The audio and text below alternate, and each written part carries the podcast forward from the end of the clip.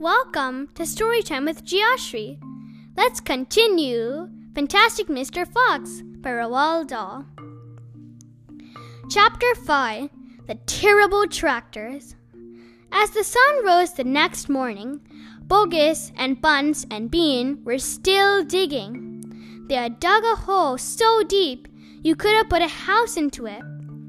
But they had not yet come to the end of the fox's tunnel. They were all very tired and cross. Dang and blast, said Bogus. Whose rotten idea was this? Bean's idea, said Bunce. Bogus and Bunce both stared at Bean. Bean took another swig of cider, then put a flask back into his pocket without offering it to the others.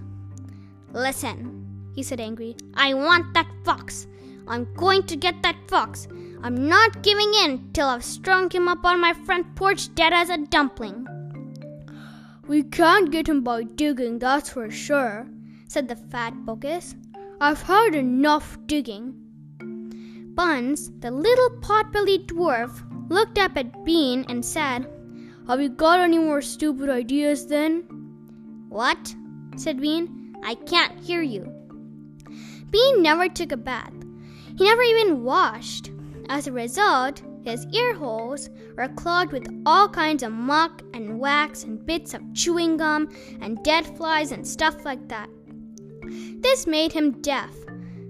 Speak louder, he said to Bunce, and Bunce shouted back, Got any more stupid ideas? Bean rubbed the back of his neck with a dirty finger. He had a boil coming there and it itched. What we need on this job, he said, is machines, mechanical shovels. We'll have him out in five minutes with mechanical shovels. This was a pretty good idea, and the other two had to admit it.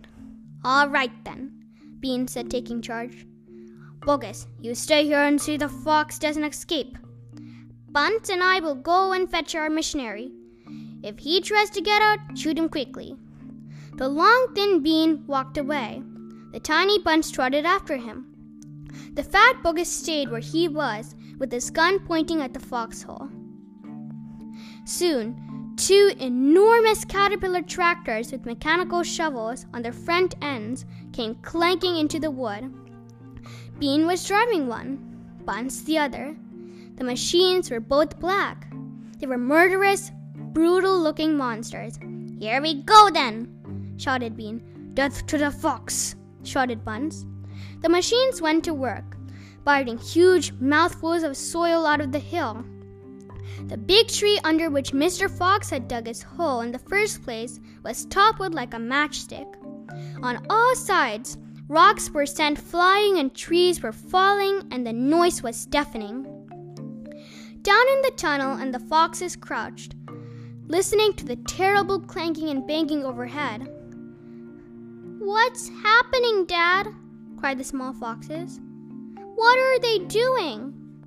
Mr. Fox didn't know what was happening or what they were doing. It's an earthquake! cried Mrs. Fox. Look, said one of the small foxes. Our tunnels got shorter. I can see daylight. They all looked round, and yes, the mouth of the tunnel was only a few feet away from them now and in the circle of daylight beyond they could see the two huge black tractors almost on top of them. Tractors! shouted Mr. Fox, and mechanical shovels! Dig for your lives! Dig, dig, dig! Thank you for listening! Bye! Until next chapter!